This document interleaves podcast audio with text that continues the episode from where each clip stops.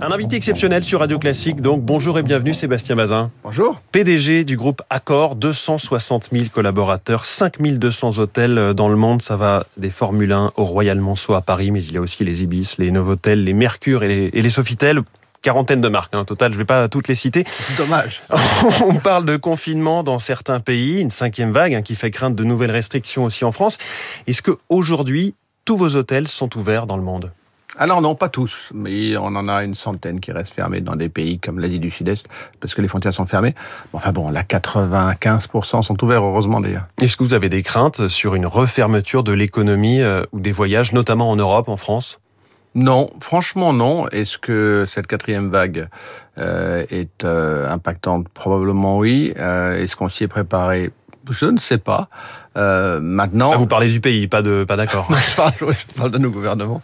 Euh, maintenant, on est capable d'y faire face. Je pense que la vaccination a eu lieu, le pass sanitaire existe. Si on est tous vigilants avec des masques, avec effectivement les gestes barrières, si on s'astreint, comme on l'a fait jusqu'à maintenant, à ce que le pass soit demandé, à ce que nos personnels soient vaccinés, on va arriver à passer cette vague sans avoir besoin de refermer hmm. qui que ce soit. En tout cas, j'espère pas nous, pas la restauration, pas l'hôtellerie. C'est enfin reparti. C'est pas le moment de nous, nous couper les ailes. Alors c'est pas le moment, c'est enfin reparti. Enfin, est-ce que les touristes internationaux sont de retour? On sait que les, les Asiatiques notamment ne sont pas là. Non, alors les Chinois ne sont pas là. Vous avez d'autres clients asiatiques qui sont là. Euh, les Américains sont bel et bien là. Les Européens sont là. Oui, c'est reparti. Les Américains sont complètement de retour? Non, pas complètement, mais suffisamment pour que vous demandez aux chauffeurs de taxi. Euh, ils font un mois de novembre cette année qui est supérieur à celui de 2019. Est-ce que vous avez un, du monde. une idée chiffrée de, de, du retour de la clientèle des États-Unis oh, On a dû récupérer 50% de la clientèle américaine. Mais comme on n'a jamais eu autant de clientèle domestique ou intra-européenne, en fait, les gens qui viennent à Paris en vacances, qui seraient allés aux États-Unis, eh bien, on en Hmm. Donc, euh, non, non, faut pas voir les choses en noir. Franchement, depuis deux, deux trois mois, euh, non seulement ça se passe bien, mais ça s'accélère. Les gens ont envie de dépenser, les gens sont heureux, mon personnel est heureux de les accueillir. C'est un bon moment. Et sur la clientèle chinoise, donc ce n'est pas encore du tout de retour. Et c'est pour quand de, de, ce que vous vous imaginez Ça, pour le coup, c'est vraiment une décision. Non, mais on parle de 2023 Oui, probablement. Ce sera pas. Comment ça se fait ben, Parce qu'il y, a un, y a un pouvoir politique qui est important en Chine et qui a décidé qu'ils veulent être ultra prudents. Et donc, euh, c'est leur, euh, c'est leur position. Donc, euh, c'est pas à moi de la débattre. Donc, je crains qu'ils soient pas là avant 2023. C'est dommage parce que c'est 130 millions d'entre eux. Donc, on aimerait bien qu'ils soient là. ça fait du monde. Et ces clientèles étrangères, asiatiques, américaines, chinoises sont celles, sont parmi celles qui dépensent le plus?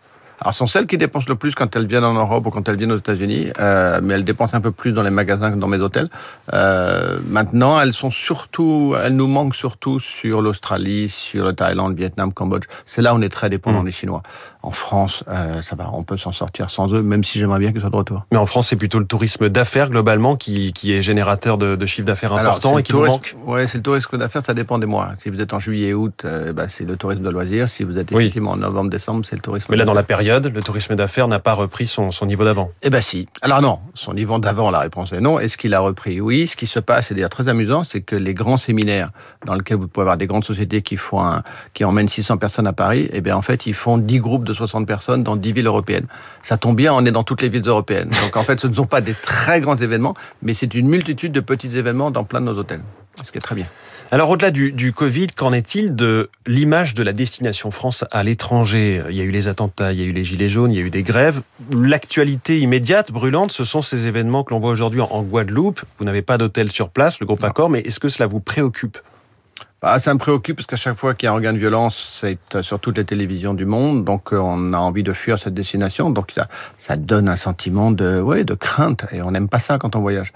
Maintenant, est-ce que ce qui se passe en Guadeloupe euh, est exactement identique à ce qui se passe en France? La réponse est non. Donc, euh, enfin, tout ce qui est lié à, violence, à mécontentement, à gilets jaunes et autres, ce ne sont pas des bonnes nouvelles pour l'industrie du tourisme. Oui. À chaque fois, vous voyez un impact. La, la, vie est bourrée de mauvaises nouvelles comme de bonnes nouvelles, donc on fait face. Alors, Sébastien Mazin, PDG du groupe Accor, opération Reconquête, c'est le plan annoncé samedi par le Premier ministre, 1 milliard 900 millions d'euros, principalement pour moderniser l'offre, monter en gamme. C'est cet axe-là qu'il fallait développer, selon vous? C'est sûrement un des axes importants de pouvoir effectivement retravailler sur l'offre, la moderniser et donc l'accession des territoires les plus nombreux, hein, parce que les gens vont de plus en plus dans des endroits dans lesquels on n'avait jamais été avant. Euh, maintenant, euh, ce qui a été fait, c'est très bien. Il y a une prise de conscience. Les acteurs sont mis ensemble. Le gouvernement a décidé d'aider. On veut garder notre place de numéro un mondial et c'est important. Et c'est pas si facile à faire que de faire venir 90 millions de clients. Hmm. Le plus important dans les semaines qui viennent, c'est ce qui a été fait est très bien. Mais il reste à faire quelque chose qui est, euh, à mon avis, indispensable et encore plus important, c'est de faire revenir les collaborateurs dans nos hôtels, dans nos restaurants. Il nous manque euh, énormément de personnes qui sont partis peut-être pour des très bonnes raisons.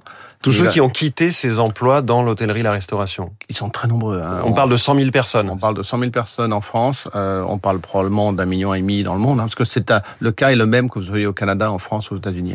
C'est juste qu'on a besoin de repenser l'évolution de carrière, la mobilité, probablement le salaire, les contraintes horaires, euh, et donc il va falloir que le gouvernement nous aide.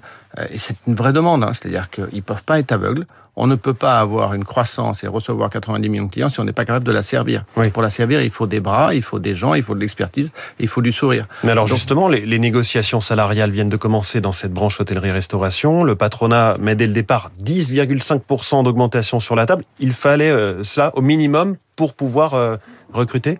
Alors, je ne sais pas si c'est au minimum, mais je suis pas sûr que le salaire soit la seule, euh, la seule équation. Pour mais juste pour rester sur le salaire, est-ce que chez Accor, vous êtes prêt à aller plus loin? Est-ce que vous... Accor, nous nous sommes représentés par les organisations patronales qui ont parlé d'une seule voix. C'est très bien. Donc, ce qu'elles ont dit, bien sûr, ont été avalisés par le groupe Accor. Maintenant, on a bien vu que la demande est supérieure à ce qu'on proposait. Euh, je pense qu'on n'est pas capable de payer les 25% qui sont demandés par euh, les organisations syndicales. Non, mais entre 10 et 25, il y aura... c'est là que se joue la négo. Oui, mais enfin, on est à genoux. On peut, peut pas dire qu'on va très bien quand même. Les mais il vous faut du personnel. Il nous faut du personnel. Donc à un moment donné, on va pas payer 15-20% si on n'est pas capable de le faire.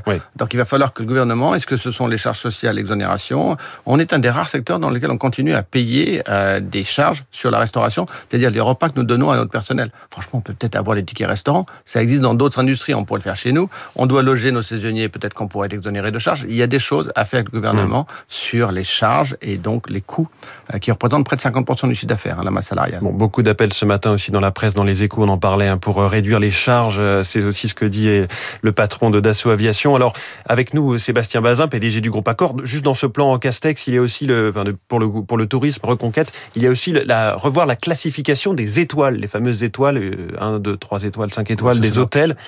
Est-ce que, voilà, ça c'était quelque chose qu'il fallait faire, de moderniser aussi cet aspect-là? Peut-être, mais alors franchement, dans mes 10 priorités, celle-là, elle n'est pas dans les 10. Hein. Donc, qu'on s'occupe de fonds propres, des prêts, des de trouver de la trésorerie, de faire revenir le collaborateur, d'irriguer la destination France, d'arrêter d'avoir cinq chefs dans la cuisine, comment est-ce qu'on se présente à l'étranger, euh, comment est-ce qu'on donne envie, quel est le tourisme durable, que faisons-nous pour la planète, que faisons-nous pour, la trans pour les transports, euh, les étoiles, euh, je m'en fous. Alors pas d'étoiles dans les yeux en tout cas. Et dans votre portefeuille, il y a Sébastien Mazin, une quarantaine de marques. J'en ai cité quelques-unes. La petite dernière, vous l'annoncez ce matin, elle s'appelle Emblems Collection. Pourquoi est-ce que vous aviez besoin de créer une marque supplémentaire? Parce que vous avez énormément d'hôtels qui sont 5 étoiles, qui appartiennent à des familles, euh, et c'est d'ailleurs leur patrimoine et puis leur passion et qui aimerait bien être irrigués par le trafic, euh, la carte de fidélité du groupe Accor, et donc et qui en sont très fiers de l'identité de leur hôtel. Euh, ils gardent leur indépendance. Ils gardent leur indépendance, ils gardent la marque de leur hôtel, mais ils appartiennent à une collection qui s'appelle Emblème, et sur laquelle, grâce à cette sélection, ils bénéficient de la taille du groupe Accor hmm. euh, et donc des services du groupe Accor. Et donc c'est garder son indépendance, garder son identité, garder son patrimoine, tout en bénéficiant d'un grand frère qu'est le groupe Accor. On le faisait pas jusqu'à maintenant, c'était en fait idiot. Les Américains le font, et donc il y avait plein d'hôtels qui se tournaient vers Marriott, vers Hilton, alors qu'ils pourraient vers nous. Donc il était temps de se réveiller et emblème, c'est un joli mot. L'identité propre d'un hôtel, parfois plus forte que Accor ou que une, une bannière de, de vos marques. je ne dis pas qu'elle est plus, elle est plus forte dans la perception de celui qui en est le propriétaire, hmm. euh, y compris peut-être le client qui y va. Là, le tout premier, ce sera un hôtel en Chine. C'est un hôtel en Chine qui était en fait une énorme résidence privée de plus de 20 000 mètres carrés qui appartenait à une famille. Donc, ils ont décidé bah, d'offrir cette résidence à un plus grand nombre. Ça ressemble à un château assez, assez magistral. Euh. Et vous aurez des châteaux en France qui, j'espère, en France et à l'étranger, qui viendront nous rejoindre. Et par ailleurs, euh, vous avez décidé chez Accor de, de créer un pôle autonome dédié au lifestyle, c'est-à-dire un mélange hôtellerie, restauration et loisirs. Est-ce que ça veut dire que les clients ne veulent plus de l'hôtellerie ou l'hôtel traditionnel?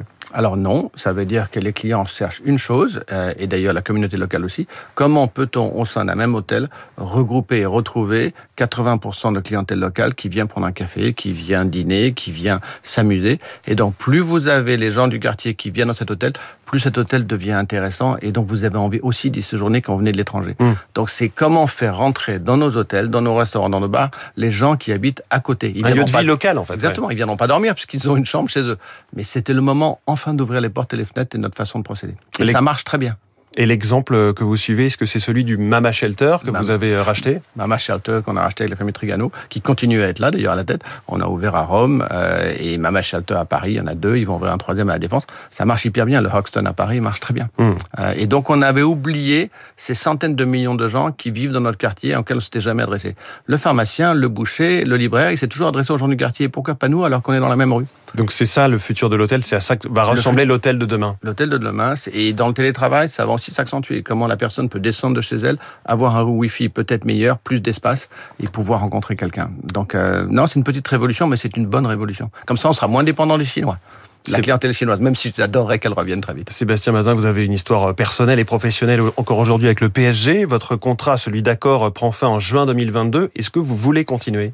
Alors ça, ça c'est une décision que- qui n'est pas prise, et donc on prendra directement entre nos partenaires Qatari et Accor. Sébastien Bazin, PDG du groupe Accor. Merci beaucoup, Merci. invité de Radio Classique.